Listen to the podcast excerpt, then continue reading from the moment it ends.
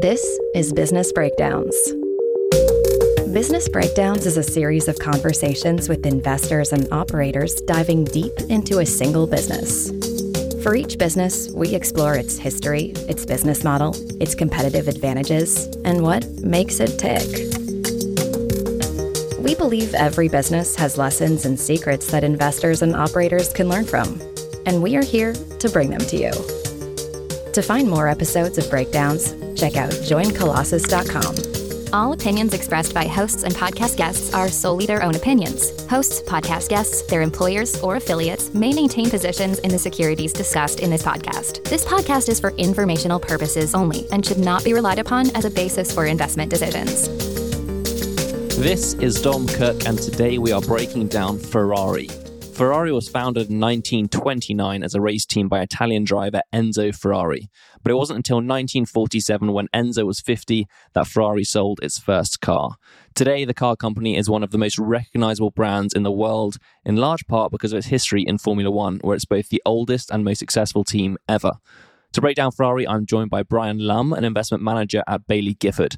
We discuss how Ferrari went from racing team to a $70 billion business, the various ways it looks more like a luxury goods company than a car maker, and how its business model both nurtures and monetizes its famous red brand. There aren't many things money can't buy, but in many instances, a Ferrari is one of them. The ways in which the company from Maranello in Italy manufactures scarcity is fascinating, and this conversation dives into all the aspects that make Ferrari so successful and so unique. Please enjoy this business breakdown of Ferrari. Brian, part of the fun of this discussion is that we are discussing a business that everyone is familiar with. Ferrari evokes all sorts of images and emotions, status, noise, the red color, the prancing horse, Formula One. I would love then to start with some cold facts and numbers that will hopefully surprise people and explain what the business behind the brand and those emotions actually looks like. Sure. Well, first of all, thank you for having me on the podcast. I'm a big fan and always learn a lot from the episodes. So, to set the scene, global light vehicle production is in the order of 80 million units per year. Ferrari delivered only 13,000 cars in 2022. So, in the context of the industry, Ferrari's unit volume is almost irrelevant. In comparison, Porsche is at 300,000 units a year, and a premium brand like BMW is 2 million. Price wise, a new Ferrari starts at around a quarter of a million dollars in the US plus options and go all the way to millions for the limited edition supercars. Today, it is a company with a market cap of 70 billion US dollars, remarkably worth more than the likes of GM or Ford. And I think that just reflects how different Ferrari is to other car makers. But for us, Ferrari is simply one of the best luxury companies that we know. We were fortunate enough to be a shareholder of Ferrari for more than a decade, both indirectly through what was then Fiat Chrysler and directly since the IPO in 2015. That's a great overview and certainly a good tease for the rest of the discussion. Before we go into those details behind the numbers that you just laid out, I want to rewind to the origin story and luxury brands are often defined by their heritage. Ferrari is certainly no different. Enzo Ferrari will be familiar, a name at least to most people. So, what do we need to know about this company's history as context for the rest of the business that we'll explain today? Enzo Ferrari has had a long and absolutely fascinating career. For the purpose of this podcast, I would highlight three observations. First, Enzo Ferrari is a racer. He started off his career as a racing driver. He enjoyed some success, and eventually he moved into managing teams for Alfa Romeo for a long time and eventually his own team. Initially, making cars was the way to generate revenues from wealthy patrons to fund the racing team. So the first Ferrari badge cars didn't appear until after the war in 1947, when Enzo Ferrari himself was nearly 50 years old. So racing was in his DNA the second point would be Enzo Ferrari has an absolutely obsessive personality. He loves his cars. Perhaps I should say that he loves specifically the engine. He used to have this fantastic quote of saying, I sell engines and the car I throw in for free. But he, he loves the cars, the, the engine to the extent that he was often criticized for caring more about his cars and the race drivers during an era where fatalities in motorsport were commonplace. He had no hobbies outside of cars. He has never taken a holiday, as far as I know, rarely even leaves Modena or Maranello. And he worked right to the end, shortly after the launch of the iconic F40 supercar. The whole purpose of his career is about pursuit of perfection. And that single mindedness to achieve what he did is astonishing. Would it be fair to say that he was quite a challenging character as well? I think so. I think that comes on to the third point, actually. Enzo Ferrari intuitively understood human psychology. He was a genius marketer. There were anecdotes of him making clients wait for months for a Ferrari, even when there was plenty of inventory, just to maintain desire. On the other side, he was not an engineer by background, like Henry Royce of Rolls Royce, like Ferdinand Porsche, or even Ferruccio Lamborghini. But I love this description of himself as the agitator of men. Very much surrounding himself with the best engineers and designers and then inspiring them and really make things happen you mentioned his obsession and how Ferrari and cars were his everything. I noticed the other day that his house is actually in the middle of the racetrack at Fiorano where Ferrari is based. I mean, you literally can't get any closer to your business than being in the middle of the racetrack that you've built to test the cars that you're producing. That's right. That obsession we see with a lot of successful founders. Me Just when you say that, it reminds me of Elon Musk living in the factory to get his company up and running anyone who wants to to see Enzo Ferrari would have to go and visit him. He never even boarded a plane or an elevator for that matter. He's very much Modena, Maranello. That's his life. That's where he built his empire. We tend to leave the competitive advantages of businesses till later in these discussions, but I think that's really the heart of the episode. Based on the history that you just outlined, I think we've touched on a few of the pieces because when we talked prior to our recording, you mentioned that Ferrari success in your mind comes down to three things it's brand, heritage, manufacturing ability, and its client relationships, all of which you just touched on with Enzo's founding story. I would love to explore those three in much more detail as it relates to the business today. And then we can work into the financials of how that translates into dollars and cents. Starting with the brand, how have they been able to preserve Enzo's origins and the last 75 years of racing heritage into what clients can buy today? So the brand heritage took decades to build up. It is very much about history and storytelling. Formula One is a big part of it, of course. It's one of the few truly global sports franchise. And Ferrari remains the most successful, the most glamorous, and the only ever present team on the grid. But I think the brand comes more from just numbers there are legendary rivalries on the racetrack. If you think about Niki Lauda and James Hunt in, in, the, in Formula One in the 70s, think about Ford versus Ferrari in Le Mans in the 60s. Both of these were immortalized by Hollywood in recent years. Incidentally, a biopic about Enzo Ferrari is coming imminently. So there's a lot of cultural relevance there. I would say that thinking of luxury brands that we know, one of the metrics that you often talk about it in this series is the ratio of people who are aware of a brand versus the number of actual clients. I struggle to think of another brand that can really compete with Ferrari in this regard. I still remember my daughter coming back from nursery when she was two or three singing Big Red Bus. I'm not going to entertain your listeners with my rendition, but it does feature Ferrari in the lyrics. I haven't heard them sing about Hermes or Patek Philippe yet. Perhaps Rolex can compete on the brand awareness side, but it is a company that makes a million watches a year, not 13,000 cars as uh, Ferrari does. It is really truly one of the special brands that we know. And I'll say that when it comes to heritage, there's a product side as well. You have this amazing back catalogue of iconic Ferraris from which uh, Ferrari themselves and collectors draw inspiration. The lineage of mid-engine sports cars went back 50 years. Front engine V12 cars went back a long way as well. And then you have all these supercars, the GTO, F40s, to Enzo itself. They were on the teenage bedroom walls of many Ferraristas today. So you've got some powerful product franchises. And Ferrari, to me, does a particularly good job at managing this heritage. There's this incredible department Ferrari Classic in the middle of the Maranello headquarters, where they have this paper archive of all the Ferraris ever made.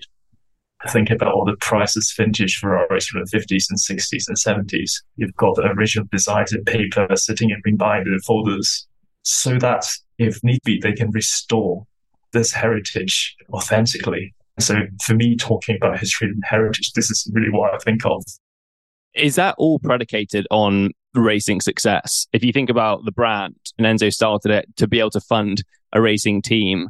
And today we still have the Ferrari Formula One team. As you said, it's the only Formula One team that's been in the championship ever since it was started. Which leads me on to a question about how close should we be thinking about the Formula One team Ferrari and the car company Ferrari as one and the same thing, or should we be separating them in some ways? I had to had the fortune to visit Maranello a few times as part of my job uh, to understand how the company works. And one thing that's very clear: the motorsport side of the business and the road car side of the business, while they are different businesses and involve different people, they are integrated the Formula One team comes back to the headquarters, situated on the same site. Everybody really breathes the successes and sometimes the failures of Formula One team. And if you could walk into a dealership, you do have posters and TVs very much charting the success of the Formula One team over the year. So it is an, an intrinsic part of the brand identity. And ultimately, nobody needs a Ferrari. Ferrari is a luxury product it helps. What Ferrari does is to allow its privileged customers to dream a little bit. You imagine yourself driving down the road using the paddle gear shifts. Imagine you are Schumacher or imagine you are someone else. It allows you to live that fantasy a little bit. And Formula One is, or uh, motorsport in general, is a great way to do that right in thinking that essentially their whole marketing budget is spent on the Formula One team. They don't really do traditional advertising or marketing in ways that other companies might think about it. They see the Formula One team as their marketing spend. Is a big part of that. They do not split out the profitability of the racing team. For what it's worth, they do get paid by Formula One and there are also sponsorship and so on. So revenues come from the non-car side is around 10%. I would see that as their marketing spend. And obviously, to win races, which is an important part of this business, it's predicated on building great machinery, engines, cars, etc. What stands out relative to other either car companies or luxury good companies about how they've managed to build manufacturing prowess? We talked about obsession of Enzo Ferrari earlier, and I would say that obsession is an essential ingredient for true luxury. And we see that on the manufacturing side in abundance. I still remember this image of looking at how a V12 engine was painstakingly hand built by a master technician. And uh, I remember talking to an engineer years ago about the turbocharged V8 engine and the extreme length that they went to to make sure that the acoustics and the throttle response are as perfect as can be. Let's talk through how the layout of the manifold the spacing between the pipes, the layout to make sure that harmonies come up correctly. We were talking about music instruments. These things really stuck with me and the obsession is very clear. And I would say that the, the manufacturing line at Maranello, it is an artisanal process. You do not see huge robots everywhere. The production line is naturally lit. There are trees inside the factory. It is labor intensive and the level of automation is pretty low and it's not the most scalable. But I bring this out because this layout gives them incredible flexibility to make design choices that optimizes the car rather than the manufacturing process. This is quite distinct from most car companies. On a product portfolio level, I'm of course an outsider, but I do understand that the executive team and the board really are agonized over the question, what makes a Ferrari? when it comes to approving new products. A great example would be the industry's trend towards SUVs, even amongst brands known for making fast cars. SUVs are now more than 50% of the output. If you look at Porsche, Lamborghini, and Aston Martin, for example, Ferrari has resisted for years. They eventually launched the Purosangue, which was more practical than existing Ferraris. It's very much a sports car and paired with a, a naturally aspirated V12 engine. So that's a good example of how obsessive they are around the design, the engineering, and product range as well. For people who might not be familiar, and I count myself in this, when you say the V12, they're putting in effectively what we would call an SUV, and I'm sure they would be shocked at me calling their car an SUV. But why is that an interesting design choice or manufacturing choice? The V12 engine is very smooth. It's not the most economical, maybe, but it is a masterpiece in terms of the construction and the sporting heritage. The choice to put in a V12 is a clear statement that, hey, this is a sports car. If you look at many of the expensive luxury SUVs on the market, they tend to have a V8 turbocharged engine. And often these engines would be shared by, with many other models. So, for example, take Porsche or Lamborghini, you would find the V8 engines shared across the Volkswagen group. It would be a very similar engine inside the Audi. So I think with the Purosangue, they made a clear statement. This is a real Ferrari. It drives like a Ferrari. It sounds like a Ferrari. I didn't mention that the V12 makes a very distinctive sound. Depending on how many cylinders you have in the engine, the interaction of those give a distinct harmony that's very much a signature and it helps defines what the Purosangue is. And even after all that, they have the discipline, incredible restraint to say, right, we'll limit the outputs of the Purosangue to less than 20% of overall Ferrari outputs. So yeah, it's a great example of the length that they go through to think through these things and to me unique amongst the high end car makers. Can we just hover over that point for a few seconds longer? Because every car company and even up to brands like Ferrari, Lamborghini, etc., have been building these SUV bigger cars that where demand has just been insatiable. And Porsche, I think at this point, basically is their SUVs. I think the Macan and the Cayenne basically pay for everything else in that business. And Lamborghini, I think, are selling 50% of their cars are their Urus SUV. And so when you say there's restraint, I think that might be an underselling the strategic decision to say we could sell probably 90% of these things in terms of our product range, but we're not going to because that's not what we stand for. That's correct. I suppose that perhaps leads on to the next point around how they manage exclusivity. They have to be very good at saying no to people. It's an interesting job. They are saying no all the time to clients who are not used to rejection or being made to wait. These are high net worth individuals. And the reason is very simple. Ferrari has to maintain that exclusivity. The most sought after Ferraris should be allocated to the best collectors.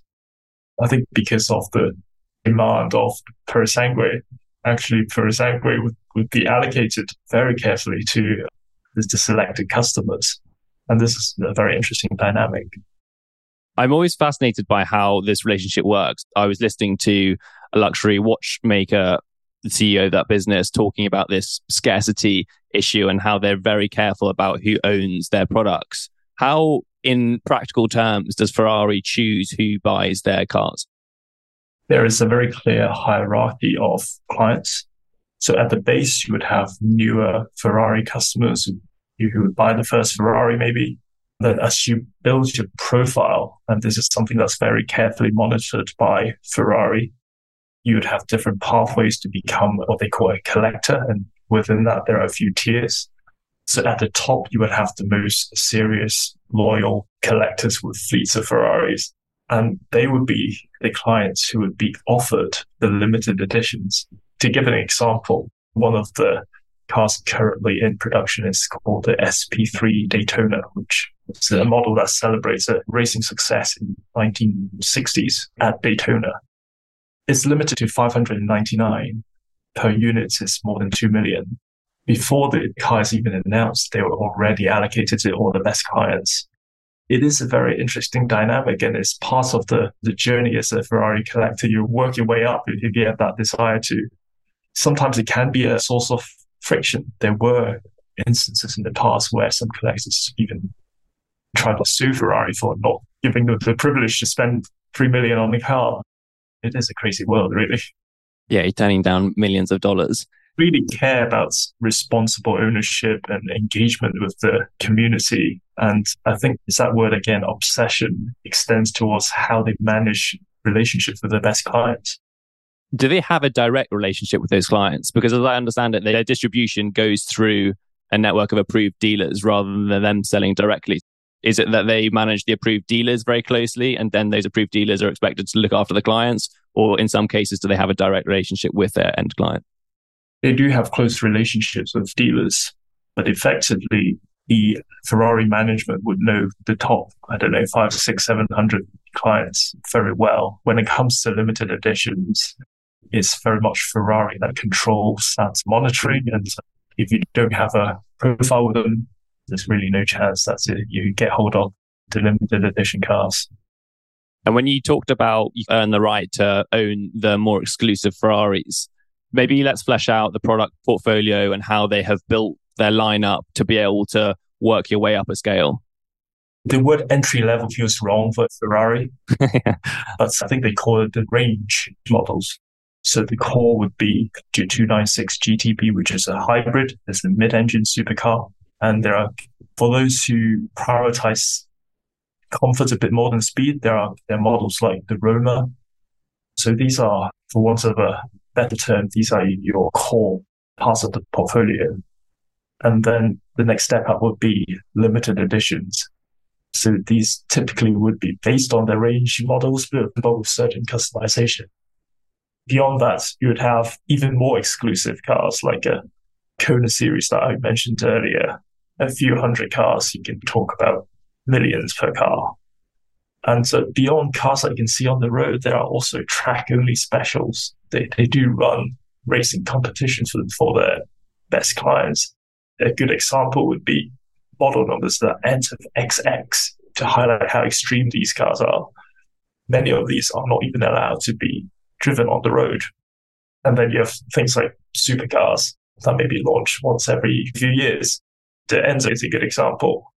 I mentioned Enzo because uh, for me growing up, that's the Halo car. But before that, you've got the F40s and F50s and, and GTOs and so on. So you've got multiple levels.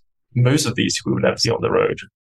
I think beyond that, they do have for the very best clients and also racing minded clients, it is possible to get access to a Formula One car. They've got this spectacular facility next to the Fiorano circuits where you see all the past race cars and on very special occasions, clients can experience the thrill of a, true Formula One car. And uh, this is something that's clearly very hard for many competitors to replicate. The client experience, you don't often talk about that with cars other than the process of buying a car.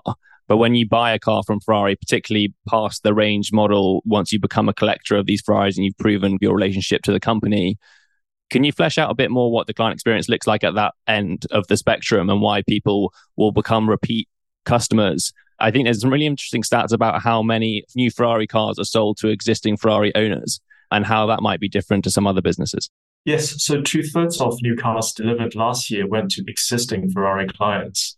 And more than half of those clients actually have multiple Ferraris. Uh, these are really spectacular numbers to illustrate the loyalty there. Now, why do clients become collectors? Well, first of all, Ferrari makes brilliance in collectible cars. Uh, we talked about product heritage and lineage earlier. You know, the mid-engine V8s, front-engine V12s, you have convertible sports cars, and so on. Collectors often end up owning cars from different generations of these product lineages. Perhaps it's a bit like the big film franchises. New James Bond come out or Star Wars come out, and you go and see that. It's almost a similar dynamic. The other elements would be that collectors may want different Ferraris depending on the occasion.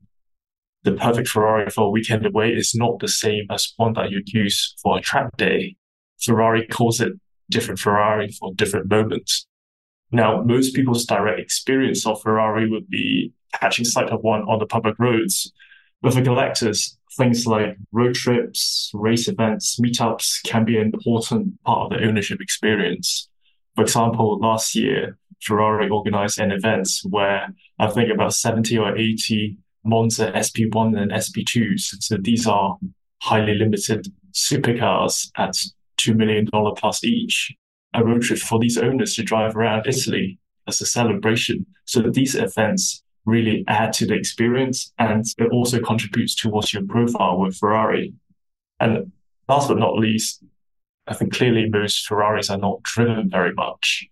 There's a lot of enjoyment happening, not on the road, but uh, either on a private track and simply in the garage as a piece of art to admire. Yeah, the parallels to other luxury goods, whether it's art, watches, handbags, there are many of them. And it reminds me of a question that I wanted to ask in terms of vertical integration in the manufacturing facilities. You often see a lot of these luxury goods want to keep control over the end to end process of making these things because they're artisans and they they know their craft and are obsessed with it. How vertically integrated is Ferrari? Do they buy parts from other places very much or at all?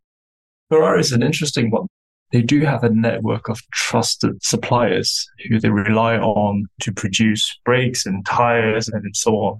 A lot of the facilities are based in one place in Maranello. It's about assembly. So engine assembly happens on site.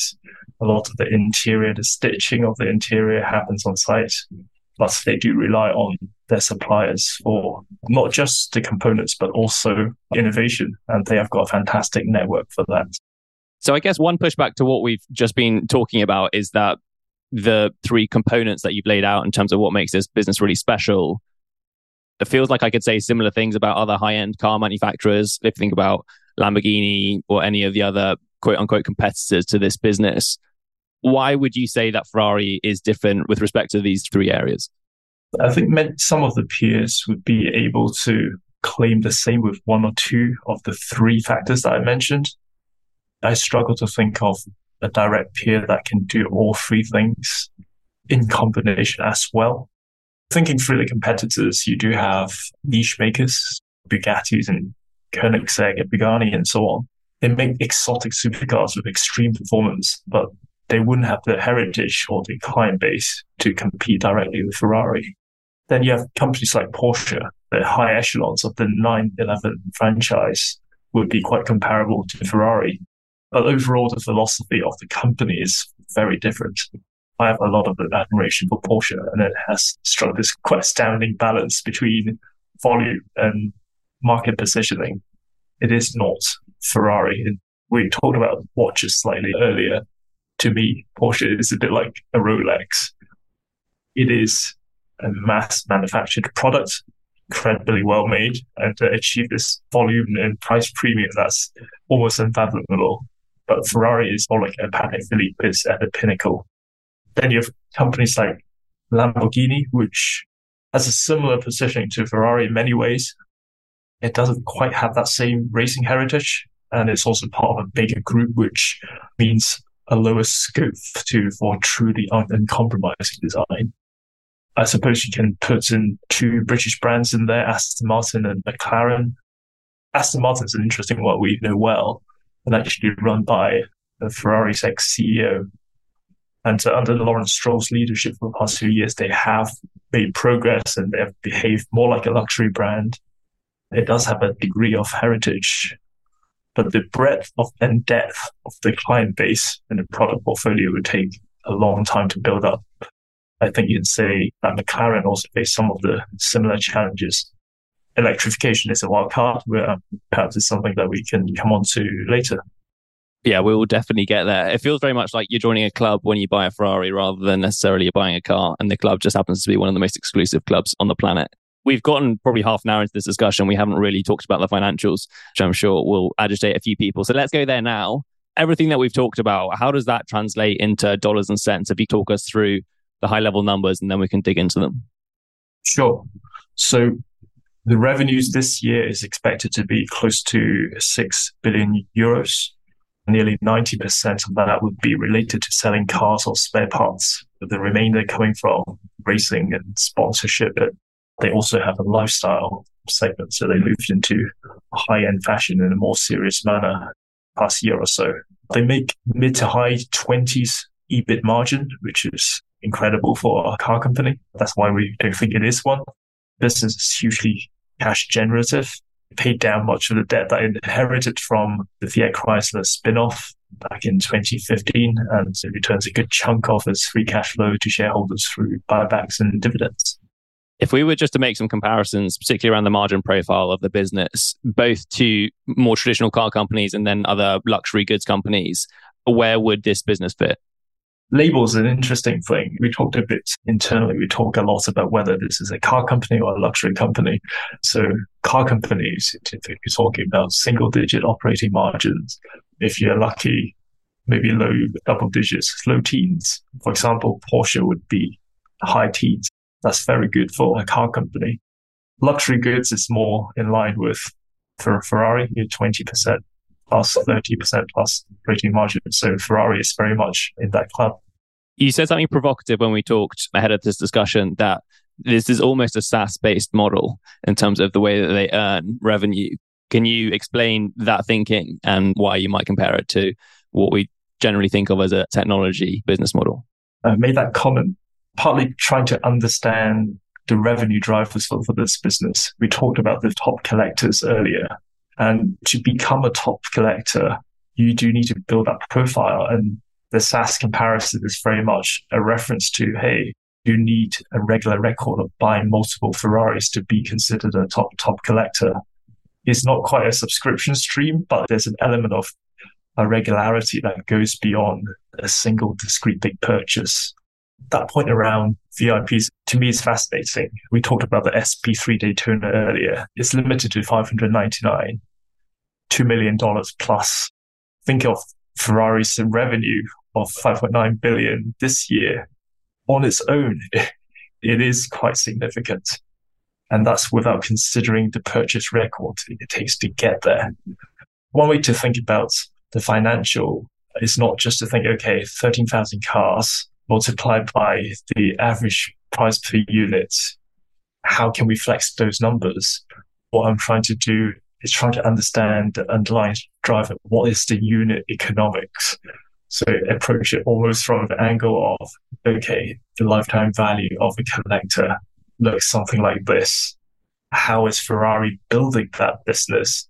That hierarchy of clients, you've got this pyramid. Are they expanding the base of the pyramid or are they stretching the pyramid to ever higher and higher heights? And so I think these are different mental models for us to think about Ferrari in different ways to try to take into account many fascinating dynamics that we've touched on earlier. I would love for you to answer that question for me about whether they're expanding the base or stretching the pyramid. I'm presuming they're doing both, but maybe we can just underline exactly how and what that means. Ferrari does disclose some statistics on the size of the client base. So over the past five years, they have expanded the client base meaningfully. I would say that's a positive signal for me in the past couple of years. It's the launch of the 296 GTB and, and GTS, which is a hybrid model with a V6. It's a hybrid model with a V6 engine. This is the start of a new product lineage. Effectively replaces the V8 mid-engine supercars my understanding is that the 296 really brought in a lot of interest from a lot of new Ferrari clients. So thinking through that lifetime value, it's the beginning of a lot of new cohorts. May not be able to get one just now, but it is a model that signals the start of something new. From what I can tell, the 296 appeals to the existing Ferrari clients as well, as well as building, attracting the next generation of Ferraristi, if you will. Thus expanding the base of the pyramid. And there are stats like I think 40% of the new clients would be under 40. So there are various snippets to suggest that Ferraris aren't just bought by 60 and 70 year old petrol heads. They are bringing in a new generation of Ferrari fans. And for me, that's a very positive signal. Thinking through that pyramid is they are expanding the base. The collectors are the number of Ferraris in the collectors garage are going up and uh, they are coming up with new pathways for Ferrari fans who are just starting the journey to move up. So these are all the dynamics that we traditionally think of when we analyze SaaS business models or subscription based business models. You know, what are the cross sell opportunities? What are they? How you would improve the ASP? How do you improve client retention and I'm just really borrowing frameworks from analyzing different businesses to try to understand what's going on here. Yeah, it makes a lot of sense to me. The one thing that they have working against them, as do most luxury businesses, is that they can't just keep growing volumes because at some point that will reduce their exclusivity and start tarnishing the brand. There are other levers that they can pull in order to make the business more profitable in terms of margin profile. How do they operate this scarcity versus increasing profitability? First of all, I'd say that I would be somewhat concerned if unit volume accelerates. So that 13,000 going up slightly every year, that's perfectly fine. But the opportunity here is very much increasing the lifetime value of collectors, bringing new collectors. How, how you square that with a volume growth that's more pedestrian would be, first of all, customization. A typical Ferrari would, the options would be, I don't know, 50 or 60 or 70,000 US dollars. I'm just guessing here. But it, for me, it's quite interesting that the top level of customization called tailor made was only launched, I think, just over 10 years ago. There's, there are huge opportunities for Ferrari to push that further. Ferrari is coming with new ways to engage the community all the time. So that part of it, I'm quite optimistic about. And this one is shouldn't be. I think I remember seeing in the summer that they had to revise their profit guidance up earlier this year based on the number of personalizations that they were doing. And obviously, they're very beneficial to the bottom line of this business. The one I think that stands out a little bit is they have this fashion segment, which is a very small piece of the business at the moment, but they look like they're really trying to push it and grow it. What is this and why are they doing it? I don't really have a huge amount of insights on this part of the business myself. I would say that over the past few years, they have taken the non car parts much more seriously. There are license agreements where a partner can come in and license a Ferrari brand and put it on products where that hasn't gone through Ferrari's own internal processes. They've really taken that control in house much more in the past few years. And fashion is, is an area that's they are taking very seriously. Now, I can't say whether how I've gauged the probability of success, but the fact that they are experimenting is great and they seem to be doing it in a thoughtful way and very much leveraging the existing brand equity. So we'll see what happens there. Is it just another way of expanding the bottom of that pyramid? A 25 year old might be able to buy a jacket from Ferrari because they, and they've been a Ferrari fan for their whole life, but they won't be able to buy a Ferrari until they're probably early 40s, for example. And so just another way to get people into the brand early. And then hopefully if they strike gold, they're then able to join the club in a more traditional sense. That's right. I think related to that, I talked about the 296 earlier, bringing in new clients. It's the same with the Purosangue. Potentially, it's the same with Roma. They talk about offering different Ferraris for different Ferraristas. I think it's the same concept. They need to be very clear about what Ferrari stands for, but within those confines, they are pushing. And have full trust in the company to on how they manage exclusivity in the brand. But that's a very important part of the investment case.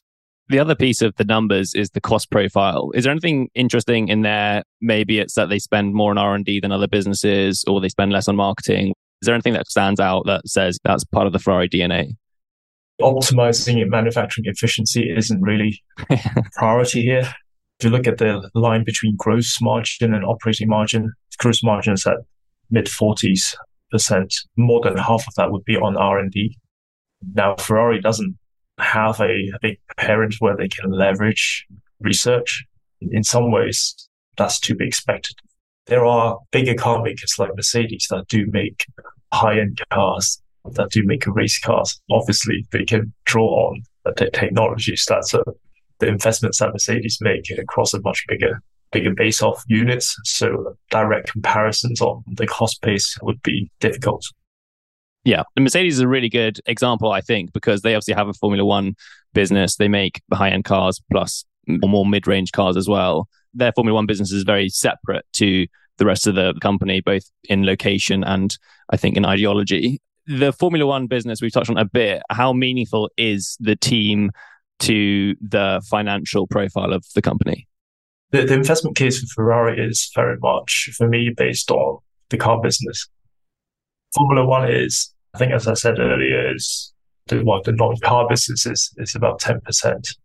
I don't really expect that to be much bigger. Obviously, they would love to have more success on track in Formula One, and there are useful R and D value in in running motorsports, especially on the powertrain and when it comes to having people move sometimes between the racing operation and the car design. It's useful know how to share sometimes. That's the most important part of that is to get the Ferrari brand out there. That's the true value of motorsports in my mind. I say motorsport rather than Formula One because they have re-entered Le Mans in the past year and won it. Yeah, won it. So uh, creating new stories rather than you know, always talk about the 60s and 70s and, and so on. It is a very important part of the company's brand building and DNA. When you talk to Ferrari employees, racing is always top of the mind, and that's completely authentic. And I would also say that Ferrari is the national team of Italy when it comes to motorsports. You just have to go to the Italian Grand Prix and realize the passion of the fan base. So it's almost unparalleled. Ferrari is in the middle of this cluster of motorsports companies and, high end car companies. The racing DNA is, of course, heavily contributed by Ferrari, but it's that region. That it does have that a racing heritage that goes beyond just Ferrari. We talked a lot about selling new Ferraris. One interesting piece that kind of extends across the luxury landscape is the secondary market. How closely do they watch that and or care about it? I can't really speak for themselves, but it's very clear that the pre-owned market for Ferraris is in a much stronger position than many of the other high-end sports car companies in terms of value retention. It's an interesting stat. So last time I checked, the top 30 most expensive cars ever sold in auction, Ferrari truly dominates. I think you're talking about 20 out of the top 30 with some Jaguars and Aston Martins and Mercedes making up the rest. And the reason that's the case would be when you buy a Ferrari, there's an implicit commitment from the company to support the maintenance of these cars. So when a car gets to 20 years, it's officially a vintage. You can certify it again. You get into the official Ferrari program. They would say that Ferrari is for life. You do not scrap a Ferrari. So thinking about most cars, they depreciate for seven, eight, nine, ten years. And if they're scrapped, Ferrari, that's not the case. So value retention, of course, they depreciate in the first few years of their life, but it hits a certain point and they stabilize. And for the limited editions, quite often they appreciate. I'm sure this is something that Ferrari themselves monitor, but I don't have the insight to tell you exactly what they do with it, other than to say that pre-owned Ferrari Ferraris tend to retain their value much better than most obvious peers. I guess if you really look after who's buying these cars and you know their history with the business and you're not afraid that they're going to flip the car in a week's time once you bought it, then that will surely help supply in the secondary market or limiting it anyway. One of the biggest threats, it seems like from the outside to a business like this, is the electrification of the car industry and general sort of climate concerns about internal combustion engines and the car industry itself. I want to start with a very broad question of how do you view electrification with regards to Ferrari's future? We've held the Ferrari directly and indirectly for over a decade, the stock in our portfolio the implication of electrification is the most hotly debated topic. We are big believers in EVs. We believe the future is electric and we have crossed that tipping point. It's clear that we need to decarbonize transportation. Ferraris are not about transportation. They would say themselves, and we completely agree, that Ferrari should not be considered a mode of transportation. And that the implication is that turning Ferraris completely electric wouldn't make sense from an environmental standpoint. Think about an EV. An EV takes more energy to make upfront, but you get that payback over years through the use phase. For Ferraris, they get driven 2,000 miles a year. So you can make a full battery Ferrari and you may not get that payback. So for us, it makes sense for Ferraris to focus on hybrid in the short term and interestingly, in the last quarter, looking at their outputs, hybrids, i.e. the 296, is over 50% of shipment. In the future, they are already committed to launch a battery Ferrari in 2025. Now, social license is very important, and they're working very hard in general to reduce the emissions of scope one and scope two. So, in making the, the car itself. So, they are leaving it up to the clients to say, hey, if you want a V12 engine, we do that. We've got a hybrid Ferrari that offers amazing performance, and they are doing electrification for performance reasons. They have always been very clear on that.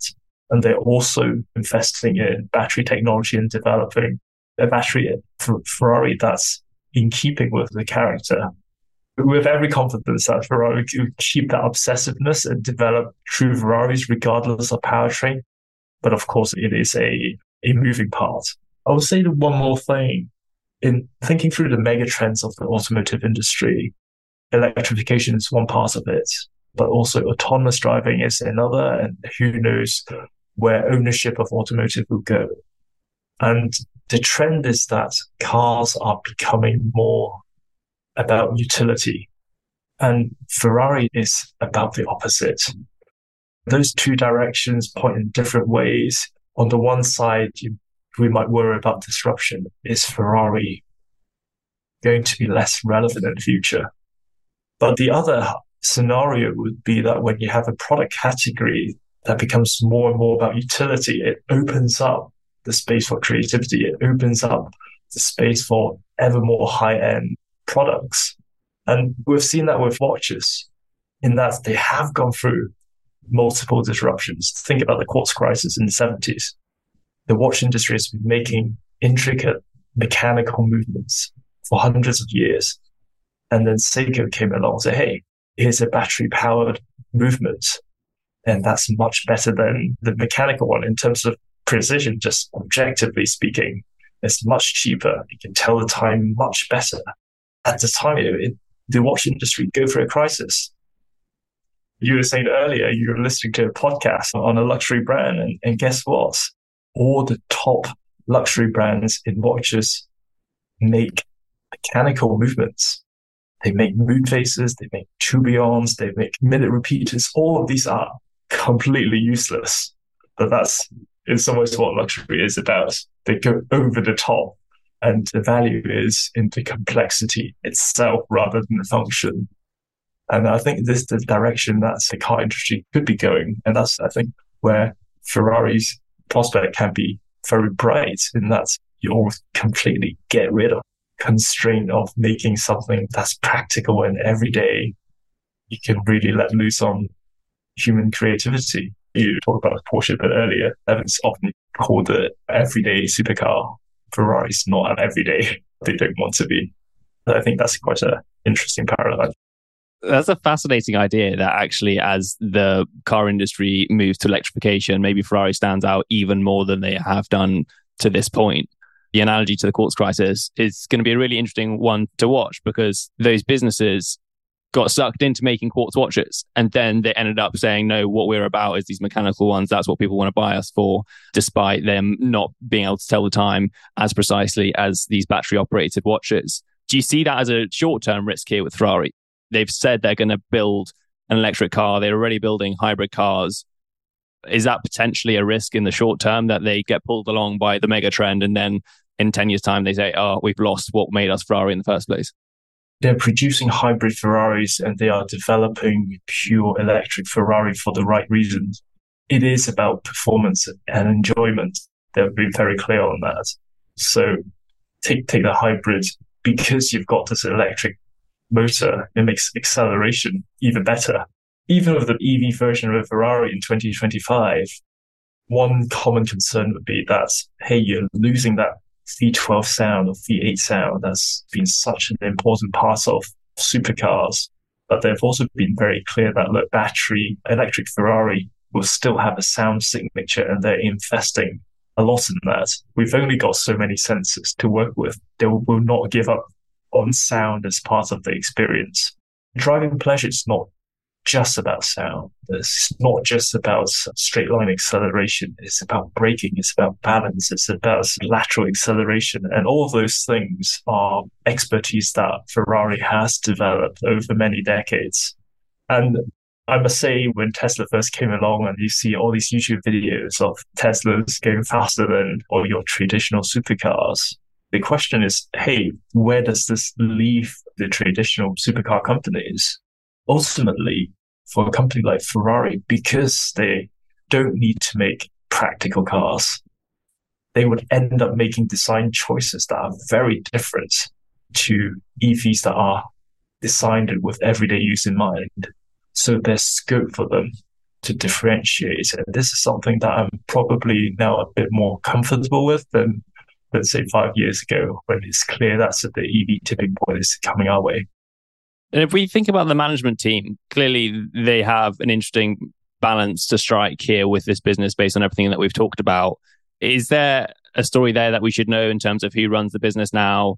Obviously, Enzo was part of it for a really long time who now oversees the operation? What does the board look like? What from the management team is interesting? So the CEO is Benedetto Vigna. He has been in the post since 2021. He was a physicist by training. He was a prolific inventor with, I think, hundreds of patents under his name, as well as an accomplished executive at ST Micro, which is a leading semiconductor company before joining Ferrari. This may seem like a surprising background for a Ferrari CEO, but there's of course strong automotive and luxury expertise amongst the top team to complement the CEO's tech background. The board is fantastically diverse. You'd never guess the company makes cars just by looking at the board. So lots of luxury experience carrying LVMH and so on. There's an Apple executive, which perhaps ties in with the importance of tech and client relationships and services and so on. There is a lead shareholder here in Ferrari, Exor, which is the holding company of the Agnelli family. So Gianni Agnelli's grandson, John Elkann, is the chairman of the board. He's someone that we have interacted with and uh, we have a lot of respect for. The second biggest shareholder would be Piero Ferrari, who's Enzo Ferrari's son. I think, like many luxury businesses, the long term perspective offered by these anchor shareholders really matters. If we think about the future in terms of your most bullish picture that you could paint us, what does that look like? Because it doesn't seem like there's going to be a huge inflection point here. The process of managing a luxury brand like Ferrari is steady, constant improvement. You're growing volumes marginally, if at all, but you're trying to get margin improvements over time what would the most bullish picture you paint us be? It is very much about the longevity of the opportunity.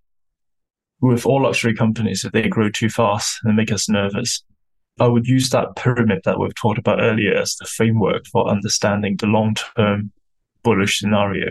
Adding a new generation of Ferraristi at the base, they might take time to get through, but we know some very promising signs there. And at the top, we suspect there's plenty of room for that to grow, for that pyramid to get ever taller. That would be the direction that I would investigate. It's interesting that for almost all of us, 300,000, 400,000 sounds like a lot for a car. When your mass market car is more like 30,000. But you're thinking through the fast wealth of those right at the top, your classic Ferrari customers the ratio of their wealth versus someone average would be much more than 10 or 20 times. Going back to the watch analogy, Patek Philippe starts at five figures, but can go easily up to six figures.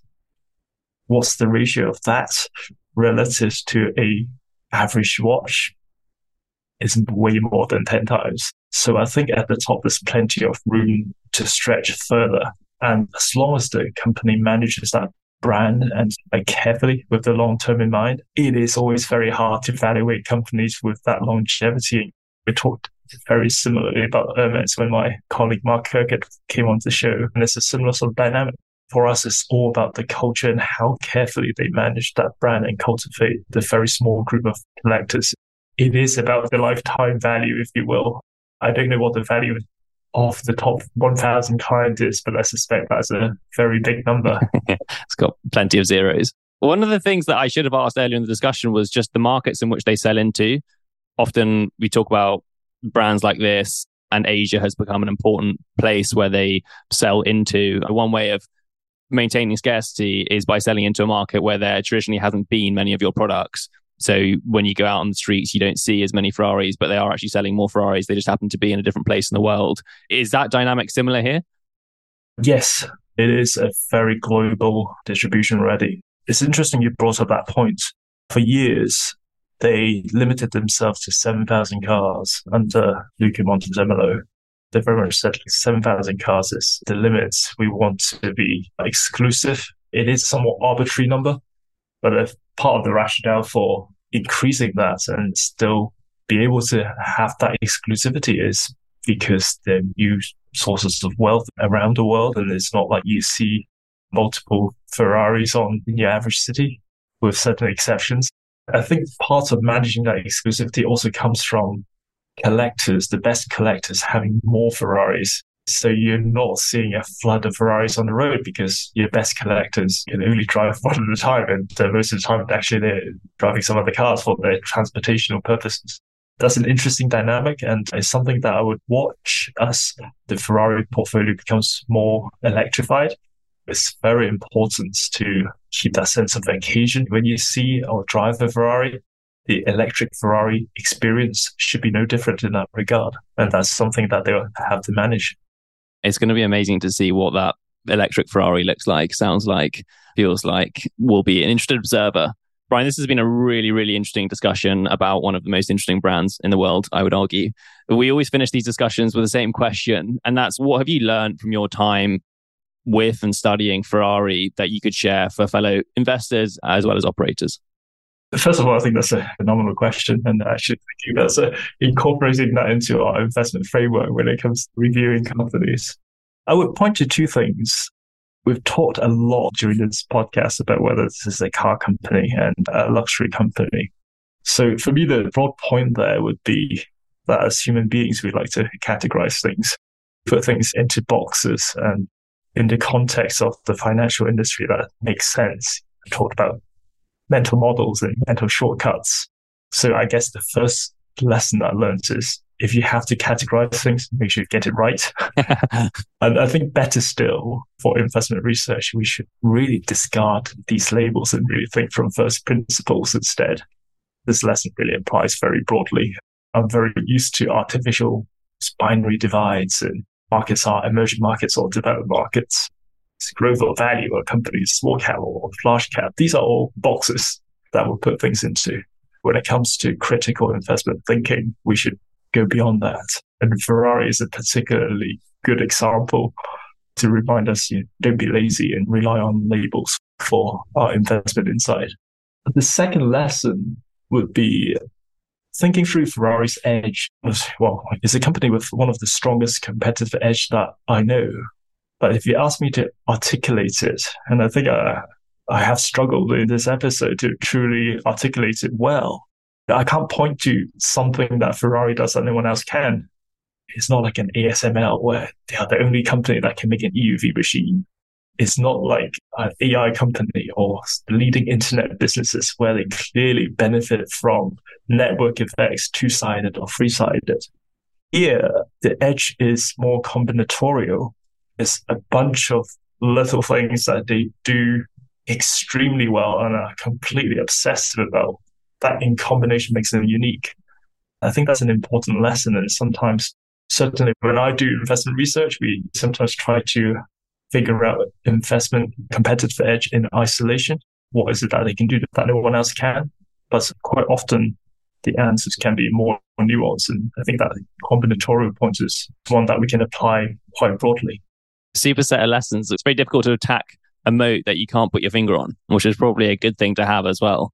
It's very easy to juggle one ball, but when it comes to three or four or five, it gets exponentially harder. And we've certainly observed with other luxury companies that can do one or two but struggle with three It's exactly the same dynamic. And I think that's what makes Ferrari special, having that ability and discipline to act like a luxury company, maintain that obsession, and have a clear set of DNA that backs up the brand. and even harder to do it for decades and decades. This business is past 75 years old now, which is extraordinary. Thank you so much for breaking Ferrari down with us. Thank you so much. This has been fun. To find more episodes of breakdowns ranging from Costco to Visa to Moderna, or to sign up for our weekly summary, check out joincolossus.com. That's J O I N C O L O S S U S.com.